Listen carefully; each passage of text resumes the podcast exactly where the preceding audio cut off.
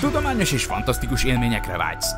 Akkor csatold az öveket és lépj be hozzánk a Parallaxisba. Üdvözlünk a Parallaxis univerzumban! Figyelem! A műsorban spoilerek bukkanhatnak fel. 12 éven aluliak számára nem ajánlott. Az MD Média bemutatja.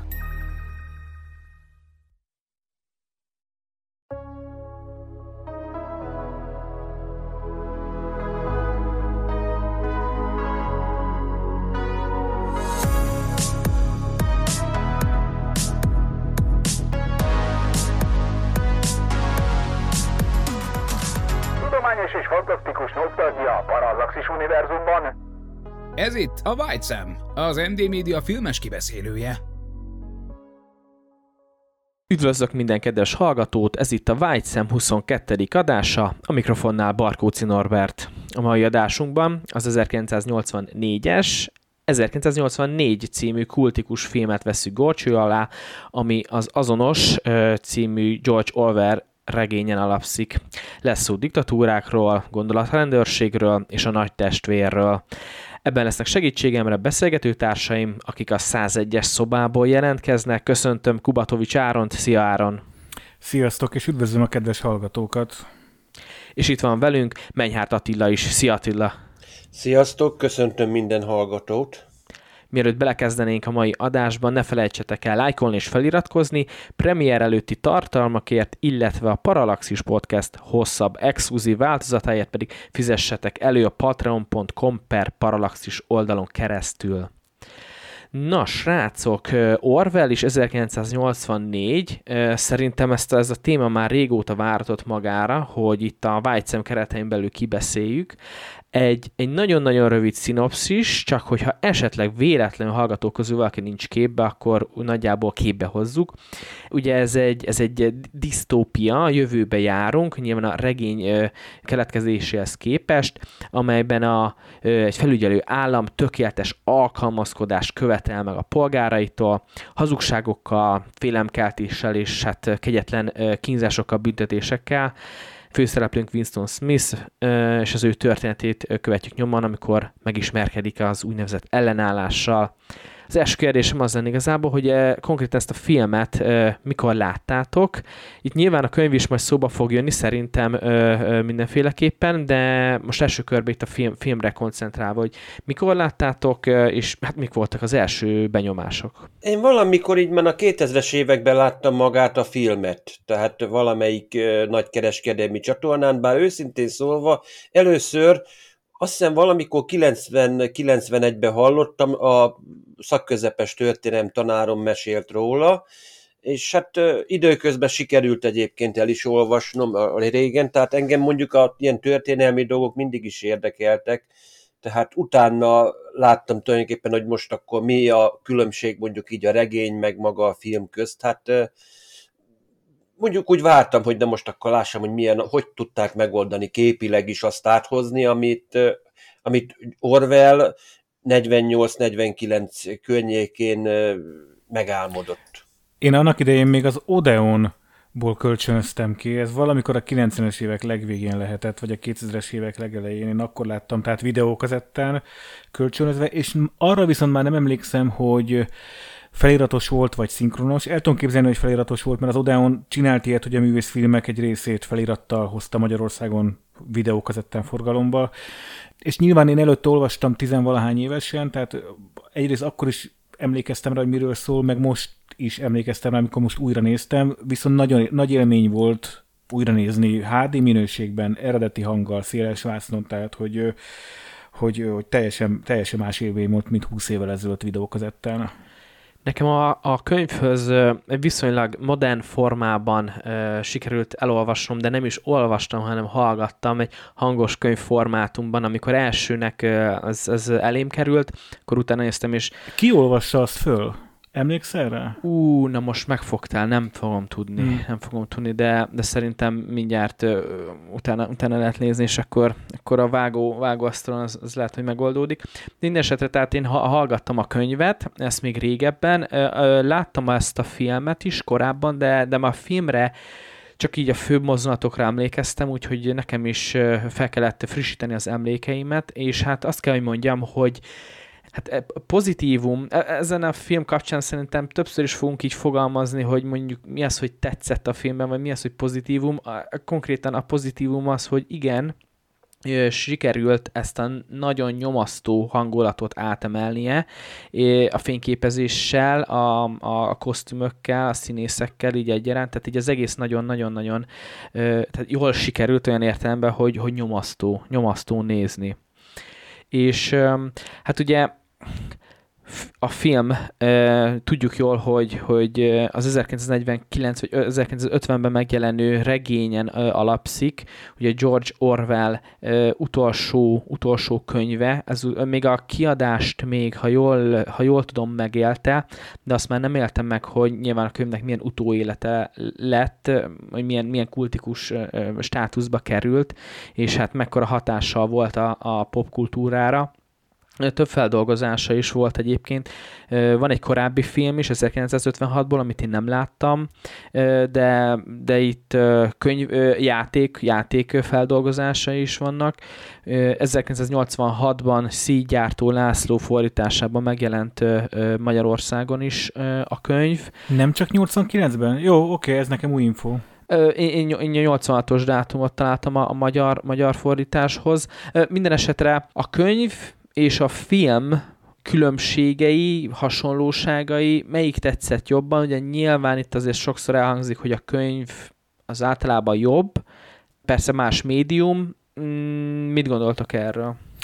Erről majd Attila mindjárt fog tudni beszélni, mert ha jól olvastam egy ilyen belső csetünkbe, ő újra olvasta most a könyvet, de még előtte egy dolgot hadd szúrja mert egészen elképesztő volt, amikor ezzel szembesültem. Az egy dolog, hogy 56-ban csináltak erről egy, egy filmadaptációt, és ugye 84-ben, amiről most beszélünk, de képzeljétek el, hogy 2022-ben is forgattak egy, egy, egy új adaptációt, egy finn rendező, orosz-finn koprodukcióban, és idén lesz ez bemutatva. Az első adaptációja ennek a filmnek úgy, hogy orosz nyelvű, és el nem tudom képzelni, csak tényleg nem akarok hosszan politizálni erről, de hogy el nem tudom képzelni, hogy a Putyin Oroszországában hogyan adaptálják ezt az 1984-es... Honnan szereztek finanszírozást? Hát meg az egészet nem tudom megkezdeni, szóval hogy te, tényleg döbbentes, úgyhogy erre majd nagyon kíváncsi leszek. Na, bocsánat, Attila, te olvastad a könyvet most újra. Olvastam még most is egyébként így azért néha így kikinyitogatom. Hát amit egyébként így meglepett újraolvas, hogy mondjuk, hogy O'Briennek, akit tudjuk, hogy Richard Burton alakít, tehát ő sajnos pont, ő is érdekes módon pont 1984-ben halt meg, és ezt a filmet is lényegében neki ajánlották, tehát aki, aki mondjuk nem lusta, hogy a stáblistát is végigolvassa, ott megtalálja egyébként. És az, hogy tényleg O'Brien, aki a belső pártnak egy lovagja, ahogy említik egyébként a filmbe is, ő mondjuk sokkal nagyobb szerepet kap a könyvbe, ilyen hátulról, ilyen szürke eminenciásként, már szinte az első képsoroknál képsor, elnézést, már az első fejezetben feltűnik, hogy de nekem ez volt kicsit, amit hiányoltam, hogy a filmbe egy kicsit hátrébb kerül. Ő csak úgy felérné harmadán, hogy mindig csak úgy megjelenik, közben a könyvben meg szinte, nem tudjuk a pontos pozícióját, tehát jó, belső pár, belső pár, de ahogy láthatjuk az első képsoroknál, amikor Goldsteinnik a hangját halljuk, hogy hát a valódi vezetők láthatatlanok. Elvileg akár ő is lehetne egy ilyen. Vannak, amiket mondjuk másképp oldottak meg, azért mégis volt, amit Orwell mondjuk a 48-ban nem, vett, nem tudott volna elképzelni, főleg itt ezek az érdekes ilyen propaganda mozzanatok, amikor ott vannak a menzán, és a hangos beszélő így bemondja folyamatosan így a termelési adatok, meg minden egyebet, hogy tényleg, hogy így, így sokat mondjuk a könyvhöz képest ez az egyik pozitívum, ami itt említettem, itt úgymond a tényleges látható gonosznak az ábrázolása, itt csak ilyen pillanatszerű. Tehát ténylegében csak kicsúcsosodik majd az utolsó negyedbe, amikor tényleg itt a, ezt a komoly párbeszédet látjuk majd Winston és O'Brien között. Az étkezőt említetted, én az étkezőnél, amikor ö, odaértem, akkor azt írtam fel magamnak a jegyzeteimbe, hogy egyébként semmi különbség nincs az étkezőnek a hangulata és annak az ábrázolása között, és egy börtön étkezelének az Falanszter. ábrázolás. Ugy, ugye? Tehát, hogy Falanszter. Abszolút. Ez egyébként nagyon szépen végig vezetődik az egész filmen, tehát nagyon jól felismerhető helyszínek, szituációk, emberek, mozzanatok vannak. Nagyon, nagyon jól van ábrázolva a, a világnak a hangulata, ami egy ilyen nagyon fura, disztopikus világ. Hát minden sötét, sötét árnyalatok, szürkék, hát az egyetlen színes, amit látunk, amikor ugye tudjuk, hogy a lány felveszi azt a kék színű ruhát. Tehát jó, esetleg még kéket látol, amikor tényleg elmensz a belső párt irodáiba. Tehát, de egyébként minden szürke, sötét szürke, tényleg, tényleg egy ilyen nyomasztó, egyenközeg. Itt, itt nincsen egyéniség, itt, itt csak egy szürke massza van. Akkor viszont beszéljünk az operatőrről ha nem tudom, hogy Norbi mennyire vesz, veszem át itt a, a, a, a Nyugodtan, ha a Richard Dickens szóba kerül, én mindig örülök. Ugye? Tehát a, a, ez nekem nem volt meg, én egyszerűen így, ahogy elindítottam a filmet, szembesültem az, hogy jé, a Rich, Richard Dickens, Roger Dickens az operatőr, hát Roger. a Roger, Roger Dickens az, azt hiszem, hogy az egyik, de lehet, hogy a világ legjobb operatőre. Tehát, és ez, tehát az egész szakma így kezeli, meg szerintem a nézők is, aki lehet, hogy névről így nincs meg, de aki a Szikáriót fotózta, aki a Szárnyas Fejvadársz 2049-et, a Nagy Lebowskit, a Fargót, az ember, aki ott se volt, és ezt azért mondom itt a végén, meg még egyébként számtalanat. Az ember, aki ott se volt, ez egy 2002-es viszonylag régi fekete-fehér film, nagyon jó ez is, de az azért izgalmas, azért azt hiszem Oscar kapott ő is, meg a, a, a filmet is sok mindenre kitüntették, ugyanis ezt a filmet, tehát az 1984 című filmet is fekete-fehérbe szerették volna ő és a rendező forgatni, csak a, a stúdió nem engedte. A stúdió ragaszkodott ahhoz, hogy már pedig ez legyen színes.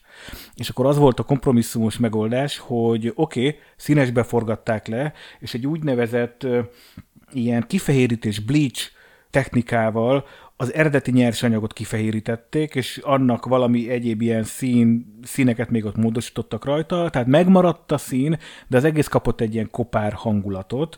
A zöld az tulajdonképpen zöld, meg a, a, a ruha, meg a, a mit tudom a rúzs, az, mint piros szín, körülbelül ennyi van piros szín az egész filmben, de hogy ezek így megmaradtak, csak az egész ilyen nagyon kopár tehát egyszer szépen néz ki, még annak ellenére is, hogy, hogy muszáj volt szint belerakniuk.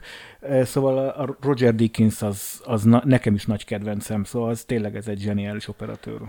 Igen, ez az egész képi világ nagyon, nagyon jól passzol, és nagyon jól kitalálták hozzá. Maga nem csak a, a kínzási jelenetek miatt mondanám azt, hogy nehezen emészthető, hanem ugye az egész, az egész ideológia, meg gondolatvilág, amit végigvisz a film, meg nyilván a regény, a, amiatt is, és azt tetszett még benne, hogy nem ezek a tipikus hollywoodi, gyönyörű, vagy gyönyörűre megcsinált férfiak és nők játszanak benne, hanem, hanem szerintem egyszer látunk sminket a, a film során, amikor igen, amikor a, a, az ellenálló Julia felveszi azt a szép ruhát, és egy kis minket is feldob, de azon kívül totál nem ezek, a, ezek az ideálok jelennek meg a gyönyörű férfi és gyönyörű nő, ez a környezet, tehát ilyen, konkrétan ilyen háborús ö, környezethez passzol, és ö, ettől a gondolattól eltekintve, ami még szemet szúr, és igazából ez a zseniális Orwellnek a regényében, hogy a gondolatok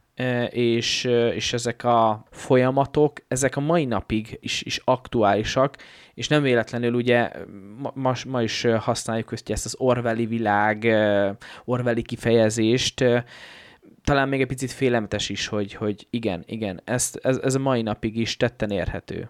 Sőt, ha megnézed a tudod, hogy na mondjuk, hogy nagy testvér, Big Brother, még csak a való, az első valóságshow, ami azt mondhatjuk etalon, hát ott is tulajdonképpen az van, hogy ugye a nagy testvér figyel téged. Tehát a Big Brother, jó mondjuk ott egy általában egy szemmel ábrázolják, de csak az is valahol így gyökerezik, hogy tényleg, hogy megfigyelnek téged minden másodpercben, minden, minden lépésedet. És itt is azért látjuk, hogy a telekép, az nem csak az, hogy na most állandóan be van kapcsolva, és ontja az információkat, amikre, amik neked hát nem szükséged van, hanem neked tudnod kell, hanem úgymond le is hallgat.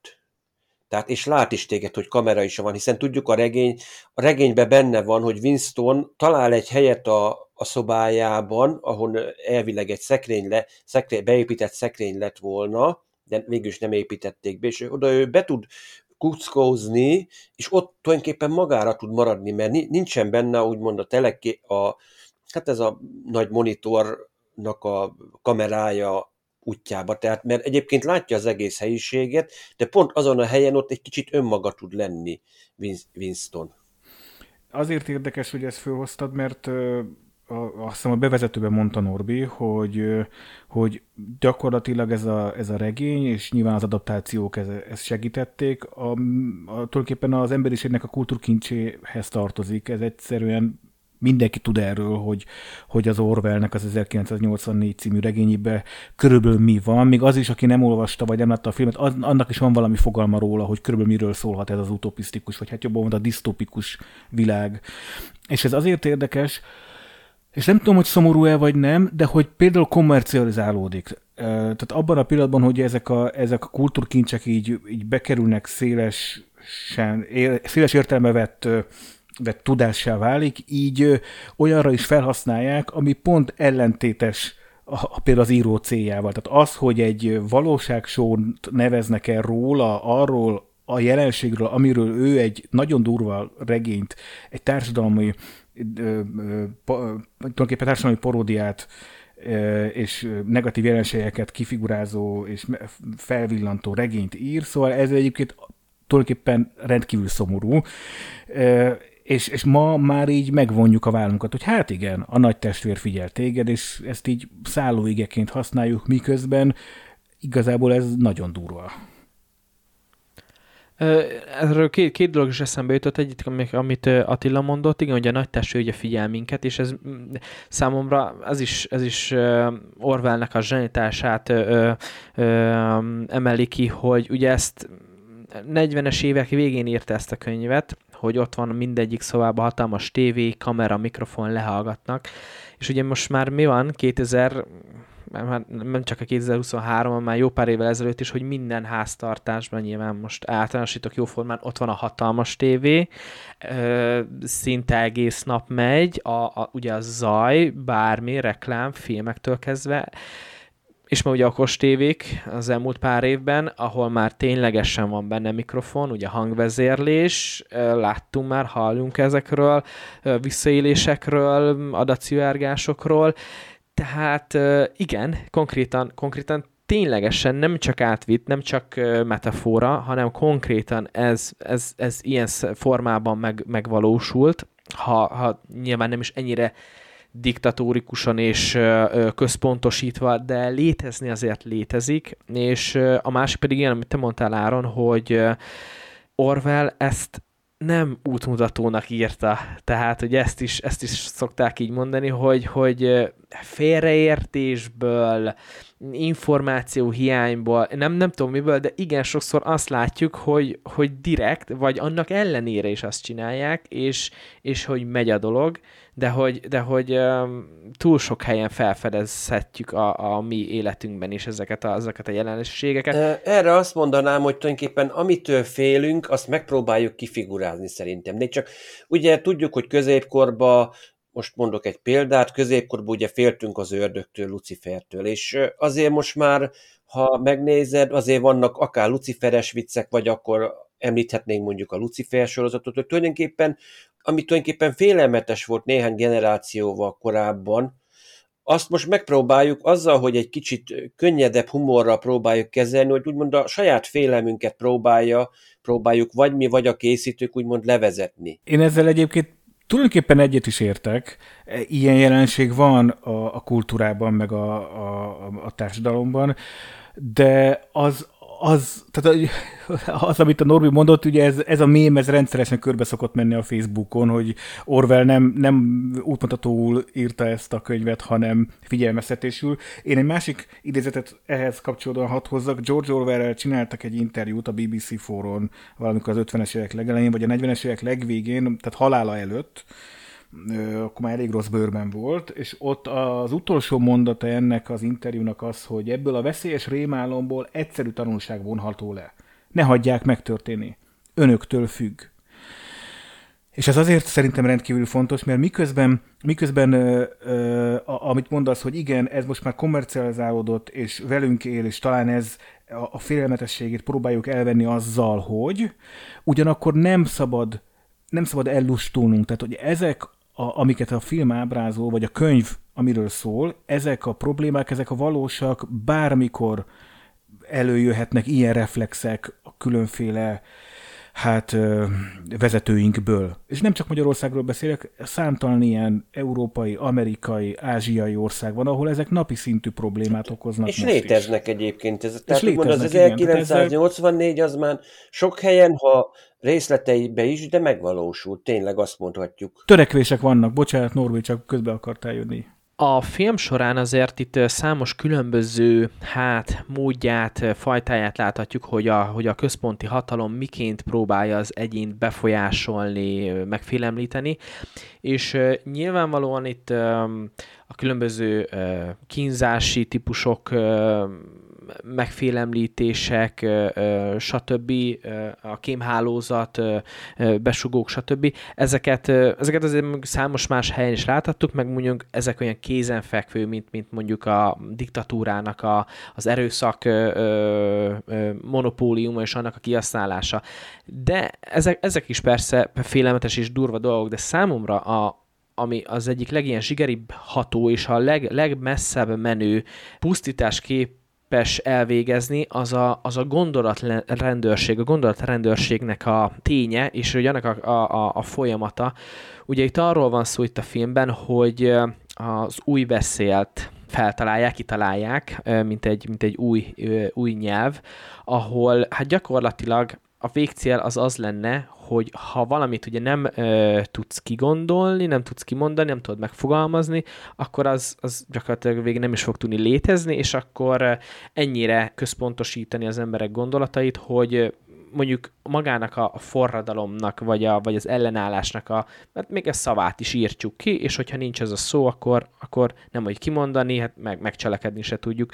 Ezzel kapcsolatban van egy érdekes hipotézis, ez a Saphir-Whorf hipotézis, ez a nyelvi relativizmus, ami nagyon röviden leegyszerűsítve annyit jelent, hogy az anyanyelvet vizsgálták, és az anyanyelvünk nem csupán a gondolataink formába öntésére szolgál, hanem alapvetően határozza meg a gondolkodásunkat. Tehát más-más anyanyelvűek másképp szemlélik, másképp látják a világot, más dolgot vesznek észre, ennek a sokszínűségnek nyilván előnyei, hátrányai is vannak, stb. De ugye ez alapján, hogyha ilyen szinten nyúlunk bele az emberek szótárába konkrétan, és ennyire behatároljuk a gondolataikat, a szavaikat, ez, ez hosszú távon, ez szerintem ez az egyik ilyen legfélelmetesebb, legsötétebb ilyen, ilyen disztópiát ö, ö, vonja maga után. Nem csak az, hogy a megfogalmazásig nem tudsz eljutni, hanem nem fogod tudni, hogy mi az. Tehát eleve érzed, hogy valami baj van, de nem fogod tudni, nem szépen belesimulsz a dogmákba. Ha nem tudod, mi az, hogy forradalom, mi az, hogy szerelem, nem is tudod megfogalmazni, hogy mit érzel. Tehát eleve érzelmileg, mentálisan, tulajdonképpen eleve már sérült leszel, kiszolgáltatott a hatalomnak. Tehát, hogyha elveszik tőled a, a kifejezésnek az eszközeit, akkor olyan leszel, amilyen leszel. Tehát, ha nem lesz művészet, hanem csak az, amit rád kényszerítenek, ez a tingli-tangli zene, úgymond azt mondom, amit a, esetleg mondjuk a, e, engedélyeznek, akkor kész. A, krea, a kreativitásod, bármi ilyesmi el, elveszlik, ami úgymond azt mondom, hogy plusz pluszt megadja az embernek, hogy tovább fejlődni. Nem fogsz tudni fejlődni, hanem gyakorlatilag besimulsz egy sablomba. Ez az egyik veszélye ennek a új beszédnek is, hiszen hallhattuk egyébként ott, az, e, amikor ott mondja ott hátul a folyamatosan hangos bemondó, hogy például a proletáriátusnak a, az analfabetizmus 53%-kal nő. Tehát nem kellene itt, hogy tudjanak írni, olvasni a, a munkások. Elég, hogyha betanított munkát el tudják végezni, tudja, hogy ezt a csavart kell meghúzni, itt kell elvágni, kész, nem kell neki több, nem kell még, hogy gondolkodjon is, meg úgymond művelődjön, hanem tessék, koncentráljon a munkára, és akkor lehet emelni tankot, géppisztolyt, ágyút, repülőt. Hát ez, ez tényleg ez így ki van találva elég komolyan. Amit mondta Norbi ezt az elméletet, én nagy rajongója vagyok a Szószátjár című műsornak, ami sajnos már nincsen, mert meghalt az egyik műsorvezető. ugye Kálmán László, és a Nádas Ádám mondta, hogy ő már nem fogja tovább vinni egyedül a szószátyárt.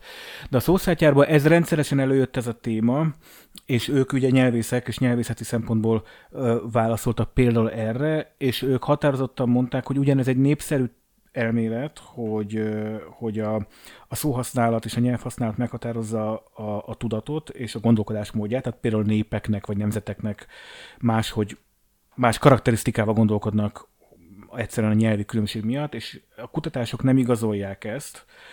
Tehát, hogy ez egy népszerű elmélet, de, de egyőre nincs bebizonyítva, egyőre ez így nem igaz.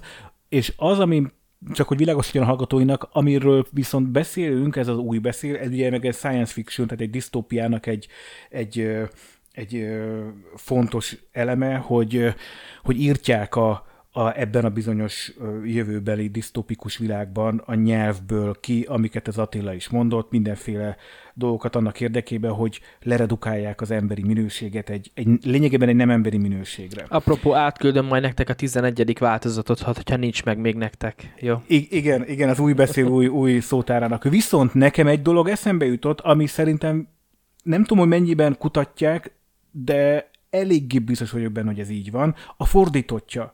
Tehát nem az, amikor, amikor a nyelvből kivesznek szavakat, mert hát ezt nem ismerjük, hiszen ilyen nincs, tehát nem vesznek ki szavakat, de olyan előfordul, hogy politikai formációk új dolgokat találnak ki, és elkezdik következetesen használni az új nyelvi formulákat. Ez Amerikában is van, Európában is, akár Magyarországon is vannak, hogy olyan jelzőket, jelző szerkezeteket, vagy, vagy minősítéseket aggatnak egyes politikai szereplőkre, amivel utána lehet a, a propaganda eszközeivel jobban fanatizálni a saját híveinket. És ez viszont létezik. Tehát, hogy a, ezt csak azt akarom mondani, hogy a nyelvnek a, tehát a nyelv használata, mint ami propaganda eszköz, az, az, az ténylegesen van, és ténylegesen működik. És ha már a propagandáról beszélünk, hát az egész film, és ez nagyon jól mutatja be, úgy indul, mint egy Lenny Riefenstahl négy perces szösszenet. Ugye Lenny Riefenstahl volt az a náci birodalomban, az a filmrendező nő, akit megbíztak azzal, hogy mindenféle propaganda filmeket készítsen, és közben ugye az 1936-os Berlin olimpiának is a, a komplet közvetítését ő vitte. És a, a, a Riefenstahl iskolateremtő volt abban, hogy hogyan kell a filmet, a mozit, mint eszköz használni a propaganda képezetbe, és olyan, tehát hogy nagyon kevés ember van, aki a mozit alapvetően meghatározta annak a formanyelvét, a világát. A Lenny Riefenstahl egyébként ilyen volt, független attól, hogy a náciknak dolgozott.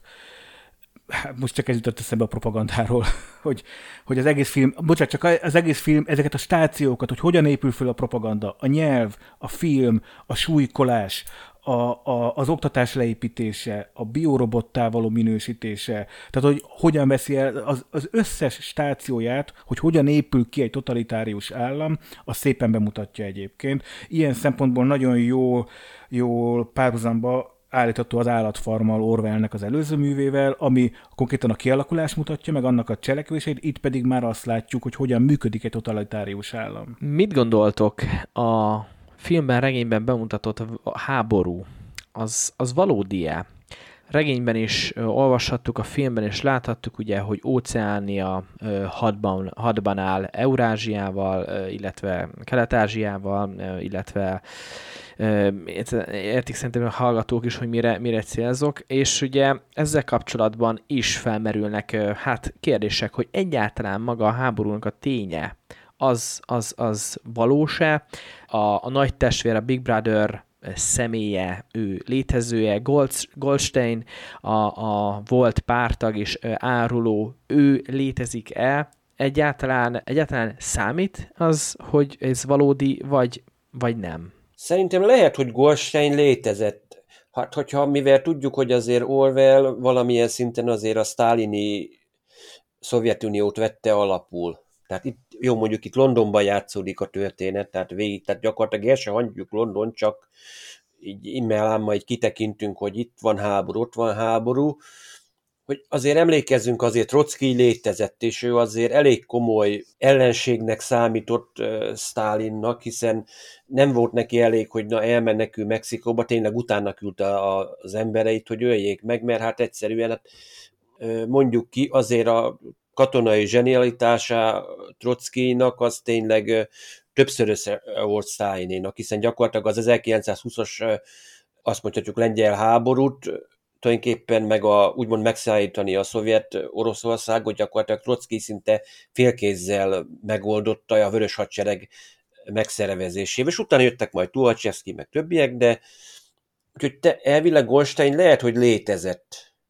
A nagy testvérben nem vagyok biztos. Ott csak ott látunk mindig egy képet, lehet, hogy valami elvtársnak volt valaki, aki, kitettek úgymond dísz pártagnak, hogy na ő, ő olvasta fel, amit kitalált mondjuk a politikai bizottság párthatározat, és akkor volt egy ember, akire úgy gondoljuk, hogy ilyen elég ilyen hipnotikus nézése van, mint a színésznek, aki tényleg, akinek a fotóját egyébként oda tették. Hát láthatjuk egyébként tényleg egy, egy ilyen vesébe hatoló kifejezése van tényleg ezen a képen, és akkor őt megtettük, hogy már nem is emberként hivatkozunk rá, hogy nem is tudjuk, hogy egyébként mi volt az eredeti neve, hanem hogy igen, ő a nagy testvér, ő az, aki apánk, anyánk, mindenünk, akit mindig figyel ránk, és ő ö, neki köszönhetjük, hogy minden szép és jó. Meg bármelyik diktatúrában láthatjuk, hogy azért imádják a saját képüket kirakni többszörös nagyságba. Na most ezt Orwell ezt tulajdonképpen felnagyította, hogy itt félig meddig egy félig létező, félig nem létező karaktert kitalált, egy ilyen mindent figyelő, tökéletes, tévedhetetlen vezetőt, aki nem létezik most már, meg, meg soha nem is létezett, hanem szépen tényleg ben vannak a belső pártnak a lovagjai, akik tulajdonképpen eldöntik a háttérből, tehát őket nem látjuk. Tehát nincsen olyan, mint, mint régen volt, aki mondjuk, mondjuk Áron, te emlékszel rá, amikor ugye voltak ezek a nagy pártkongresszusok, amik tényleg megállás nélkül mentek itt a magyar televízióba is, amikor voltak. Bocs, csak azért ingatom a, fej, azért ingatom a fejet, mert én azért igazából nem láttam. Tehát én ilyen tizen, tíz évesként én nem figyeltem a tévébe, hogy egész nap az öreg emberek ott... E, viccesen én egyszer azt mondtam egy illetőnek, hogy én gyerekkoromban a kékfény meg a jogi eseteket néztem, tehát a másik, amit mondta itt, ez a háború.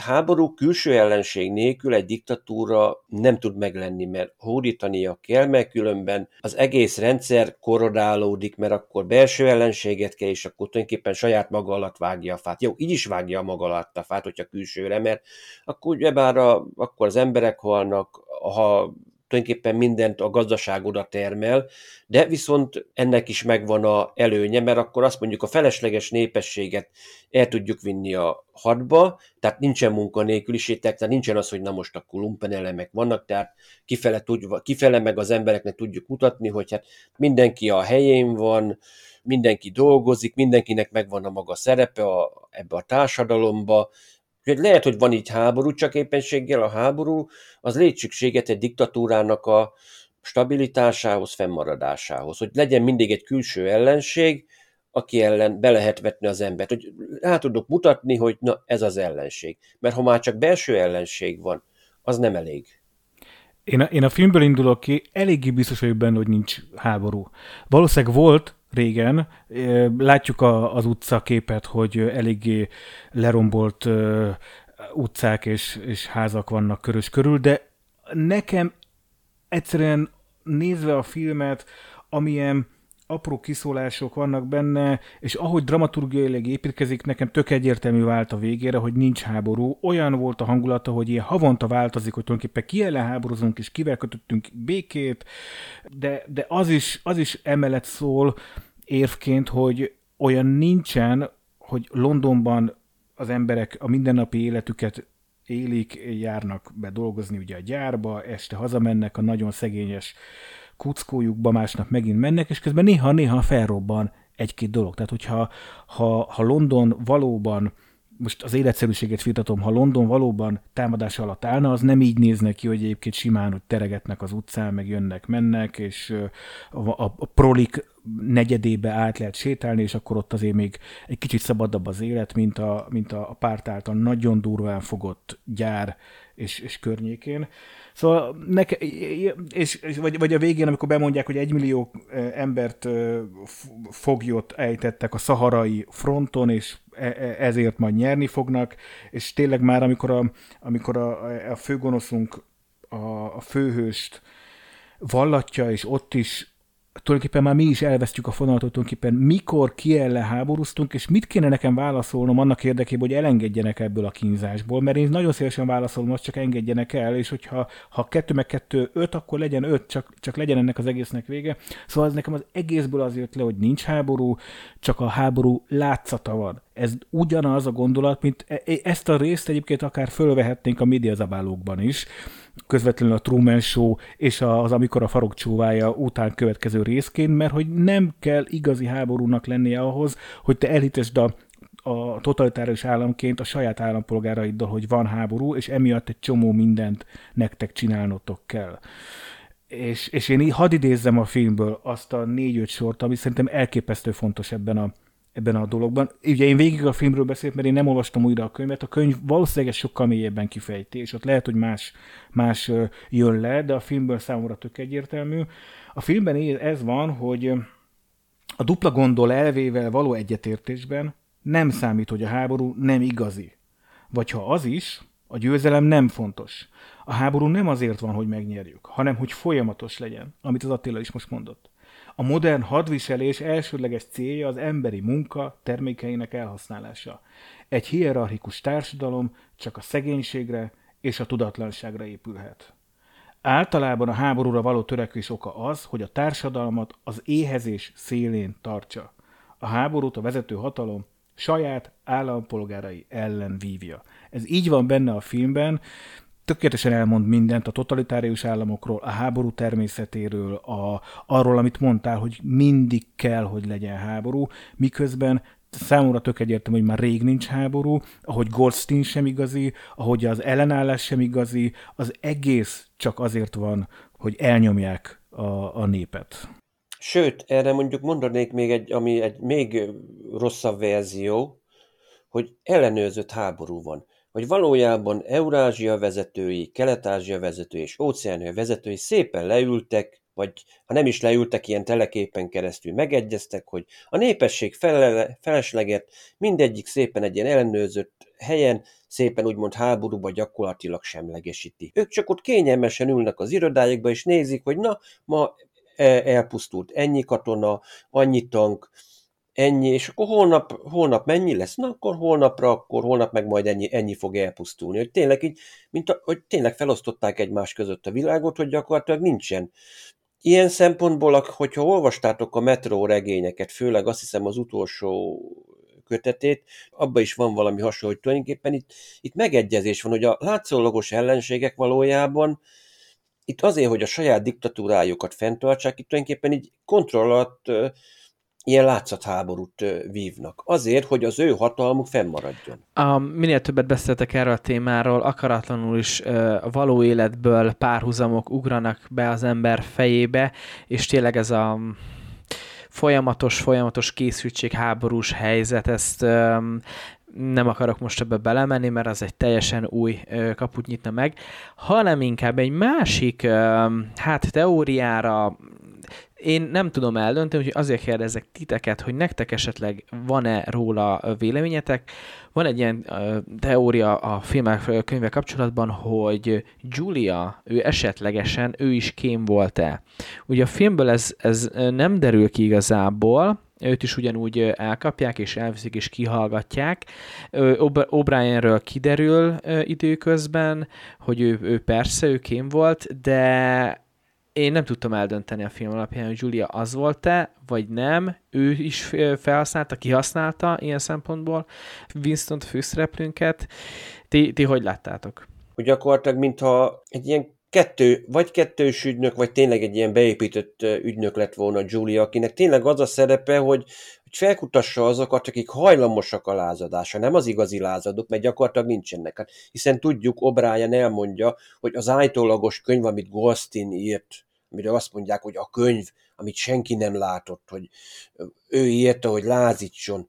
Ő volt az egyik írója, hogy ez a dezinformációs műveletben, hogy találjunk olyan embereket, akik hajlamosak lennének arra, hogy gondolatbűnt kövessenek el, azokat kiszűrjük, hogy akkor csak tényleg azok maradjanak, akiknek még el se jutnak addig a gondolatig, hogy nem szeretem a nagy testvért vagy bármi. Provokátor szerintem, mert hiszen látjuk, hogy ott nem tudtam eldönteni, amikor ugye ott van, a, amikor ugye előhozzák a patkányokat, hogy most Julia valóban ott áll O'Brien mögött, vagy csak Winstonnak a képzelete vetíti oda. Ténylegesen áldozat lenne, mert abban nem nagyon tudok hinni. Én inkább ilyen provokátornak tudom tartani. Én a filmnézések közben ezen nem gondolkodtam, de most, hogy mondtad, ebbe van valami őszintén szólva. Kiemelnék egy részletet a filmből, azért, mert hogy nyilván a hallgatóink 99%-a nem nézte meg most a filmet arra készülve, hogy majd utána meghallgatom a Parallaxis adását. Szóval a, valamikor az elején azt látjuk, hogy a főszereplőnk sétál az utcán, benéz egy, hát nem is tudom, talán egy kávézó, de ez egy jobban megmaradt kávézó, ahol az az, az, az ember, aki éppen ott ül az asztalnál, az közben a tévében bevallja a legrosszabb bűnöket, amiket el lehet követni ebben a totalitárius államban, szomorúan ránéz a kamerára, vagy erre a, a főszereplőnkre, aki az utcáról benéz ezen a, az ablakon keresztül, és aztán iszik valamit, szóval, hogy nem pontosan értjük az egész jelenetet, hiszen mi az, hogy valaki ott bevallja, és közben nyugodtan iszik. A leges legvégén a film úgy van vége, hogy miután megkínozták a főszereplőnket, és bevallott mindent, és ki lett mosva az agya, tehát átállították a, a pártnak megfelelő gondolkodásúra. E, ez egyébként a, a kínzás közben a kínzó el is mondja, hogy már pedig most még nem fogunk téged megölni, akkor fogunk megölni, miután már jóvá változtál, tehát hogy, hogy, hogy megváltozott a gondolataid.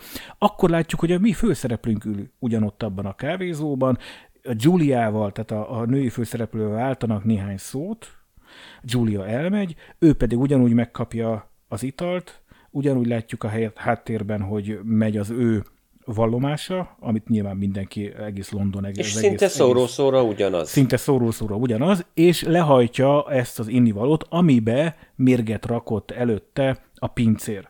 Innen tudjuk meg utólag, hogy tulajdonképpen mi volt az a jelenet 50 perccel korábban. Na már most Giuliáról egyrészt nem látunk ilyen jelenetet, nyilván nem is a Giuliát követjük, tehát nem ő a főszereplő, hanem a férfi, a, a, a mi főszereplőnk, akit követünk, a Winston, de ha emlékeztek rá, amikor először összejönnek Giuliával, akkor ő nem csak az derül ki, hogy ő neki szabad gondolatai vannak ennek a nőnek, hanem az is, hogy két dolog kiderül még. Egyrészt, hogy szabados, a, mindenkivel nagyon szívesen lefekszik, szabadon éli az életét, szabad gondolatai vannak. Kettő, tiltott kokomlistás, hadd hozzam be ezt a szót, termékekhez is hozzá tud férni, tehát a háborúban tud kávét, teát, vajat, tejet, ilyeneket szerezni.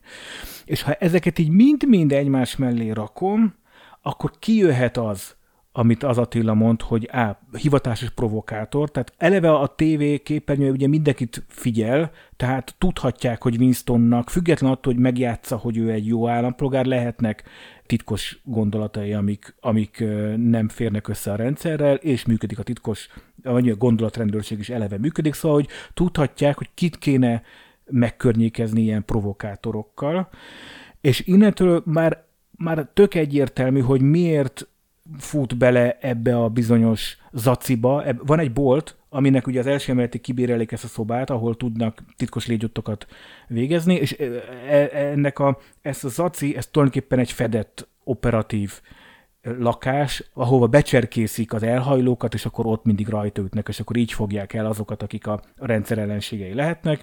Ezt úgy hívják ma, manapság az internetes szlengben, hogy honeypot ezt így hívják, tehát hogy megszervezel egy olyan weboldalt, ahova a bűnözőket oda csábítod, miközben titokban az FBI üzemelteti. Tehát ez ugyanaz a logika. Nincs olyan alatt George Orwell mindent megírt, na, egy szó, mint száz, én, én, én tudok azzal menni, hogy Julia igazából, tehát őt nem kínozták meg, ugyanígy neki a hivatásos provokátorság volt az ő feladata ebben a, ebben a történetben, vagy hát itt, itt ebben a Sőt, és elvileg ő, ő is már az első jelenetben benne volt, hiszen tudjuk, hogy meglátja a lányt ugye akár a Ott valami tömegben, is, igen. Ott kiabál a tömegbe, hogy amikor van ez a két perces, ez a két perces gyűlölet, ugye, amikor tényleg ezt a tömegpszichózist előveszik, amit tényleg úgymond a, mondjuk Göbbels is rájött, hogyha egy tömeget az érzelmi alapján könnyen manipulálni, mint hogy észévekkel egyes embereket. Na most ez ugyanez, hogy tényleg ott kiabálnak, hogy hiába az igazságot mondja el Goldstein, mégis az emberek, embereket nem érdekli az igazság, hanem ők bennük a tömény gyűlölet gyakorlatilag egymást gerjesztik. Ha, ha már erről beszéltünk Julia karakteréről, akkor most mindenképpen el szeretném mondani a hallgatóinak, mert ez szerintem kell egy film esetében. Beszéltünk már a, az operatőrről, de nem beszéltünk a két főszereplőnkről, vagy akár a három főszereplőnkről. Tehát a, a férfi főszereplő a John Hurt nevű nagyon híres brit színész.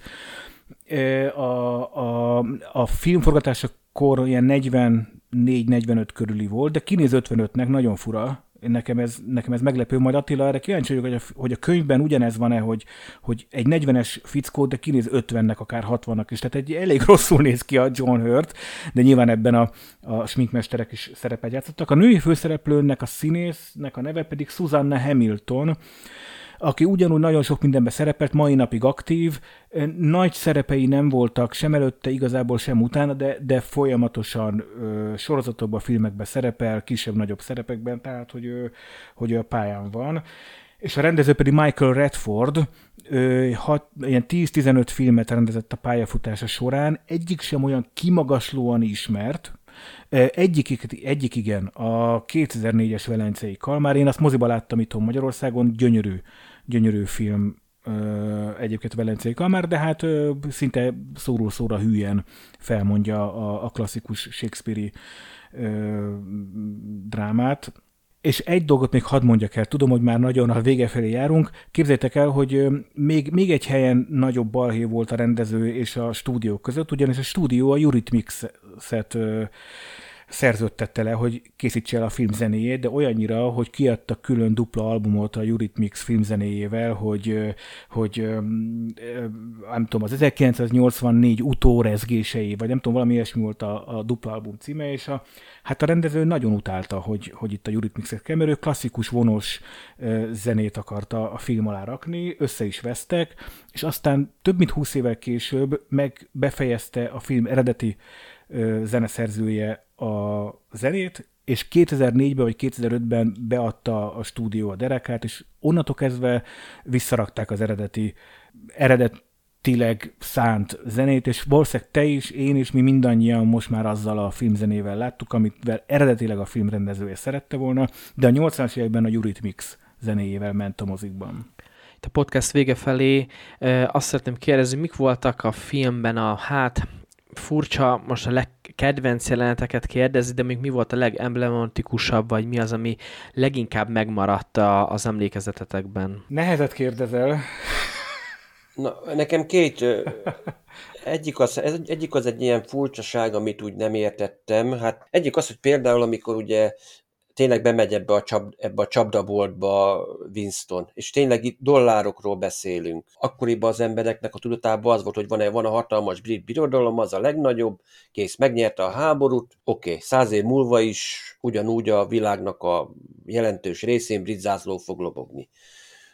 A másik, ami mondjuk nekem így megütötte a fülemet magába a filmbe, amikor itt beszélnek arról, hogy ugye az elvtárs nők, ugye mindegy, hogy most külső párt, belső párt, beszélünk, hogy úgymond önkéntes cölébátus fogadnak, hogy ugye a mesterséges megtermétítő ektogenezist hozzunk létre. Erről rögtön nekem eszembe jutott egy másik írónak a regénye, most nem tudom most pontosan a nevét a regénynek, de Philip K. Dicknek egyébként, ő is sok ilyen, ilyen furcsa, ilyen diasztópikus, utopisztikus regényeket írt, hogy arra tudok gondolni, hogy ezzel a mesterséges megtermékenyítéssel, amit egyébként kimondanak egyébként a filmben, és hogy gyakorlatilag a családnak a hagyományos szerepét is megsemmisíteni, hogyha, hogy ne a, hogy, mert a családhoz ugyanúgy kötődhetsz, mint akár a párthoz vagy az államhoz, és ez, ezt meg kell szüntetni, tehát csak az állam a párthoz való hűség, tehát így, így gyakorlatilag az állam nevel fel téged, nem tudod ki a, kik a szüleid, nem tudsz hozzájuk kötődni, és valami hasonló van egyébként a Philip K. is ebbe a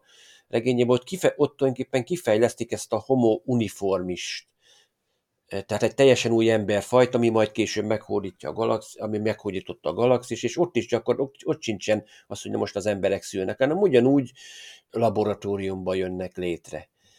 És ez, ami nekem így megrázó, főleg amikor szinte majdnem kvázi erről beszél O'Brien, mint egy tényleg egy ilyen érzelemmentes szociopata igen, hogy mi meghalunk minden, de a párt az továbbra is ér. Tehát ez a fajta nihilista, nem tudom, hogy tudnám megfogalmazni ezt a fajta hozzáállást, hogy tudja, hogy az ő idejük lejár, és akkor jön az új emberfaj, ami majd folytatja a munkájukat. Tényleg ez egy ilyen félelmetes jövő, amiben, ha belegondolunk, hogy így végig tudják vezetni, hogy már akkor gondoltak ezekre a dolgokra. Nehezet kérdeztél, de aztán végül találtam az emlékeimet kutatva, ugyanis most már így a vége felé lassan összegzés is lehet adni.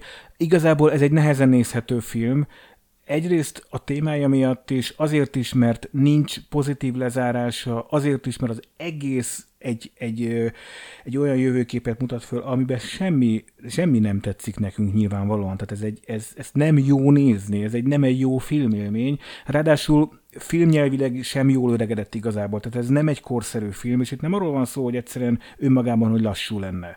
A, a, vannak nagyon jó filmek, amik lassúak, itt valahogy a vágástól kezdve a, a, a, a zene használatáig, illetve nem használatáig, túl hosszan kitartott jelenetek. Na, szóval, hogy egyszerűen szerintem ez igazából ma már nem túl könnyen nézhető film, miközben tökre szívesen kötelezővé tenném az összes érettségi előtt álló embernek, hogy ez így kötelező legyen mondjuk egy osztályfőnök órán megnézni.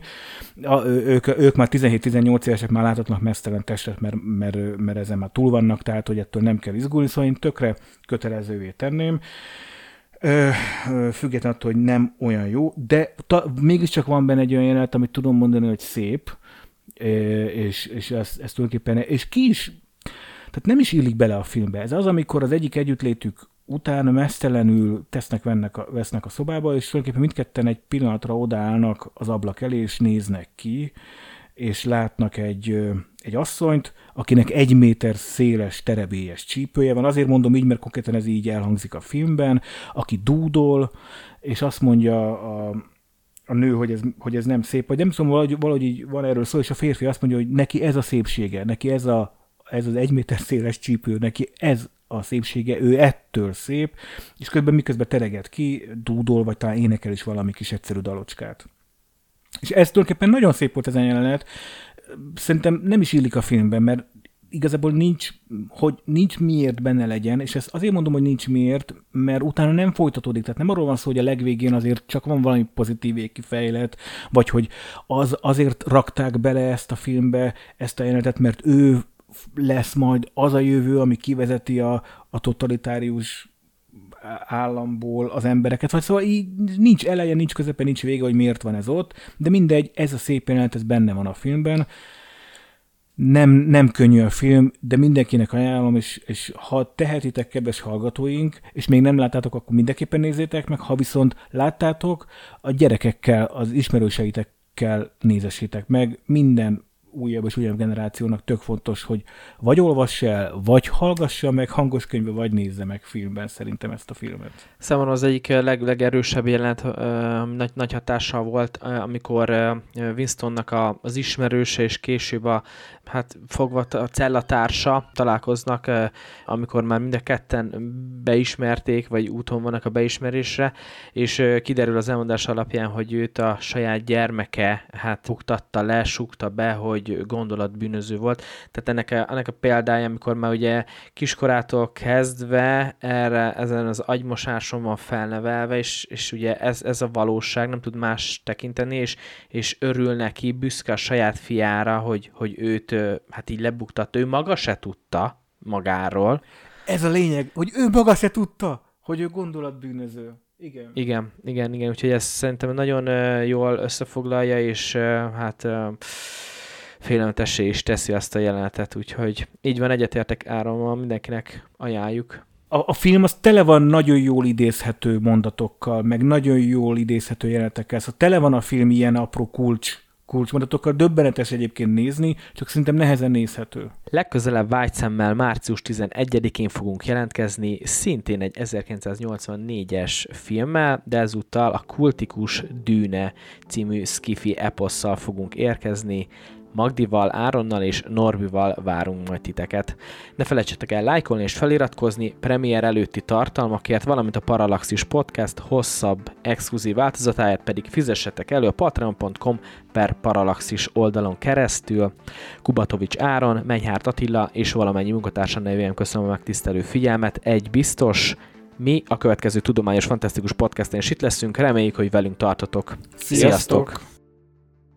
Nem volt elég a tudományból és a fantasztikumból? Olvasd a parallaxis.emtv.hu, lájkold a Facebook oldalunkat, nézd a YouTube csatornánkat, és hallgassd a Szokolébresztőt a Tilos Rádióban. A Tudományos Újságírók Klubja és a Tudományos Ismeretterjesztő Társulat által a Juhari Zsuzsanna díj külön díjával jutalmazott blog podcastjét az MD Media készítette. Kreatív producer Horváth Ádám Tamás. Hamarosan jön a következő rész.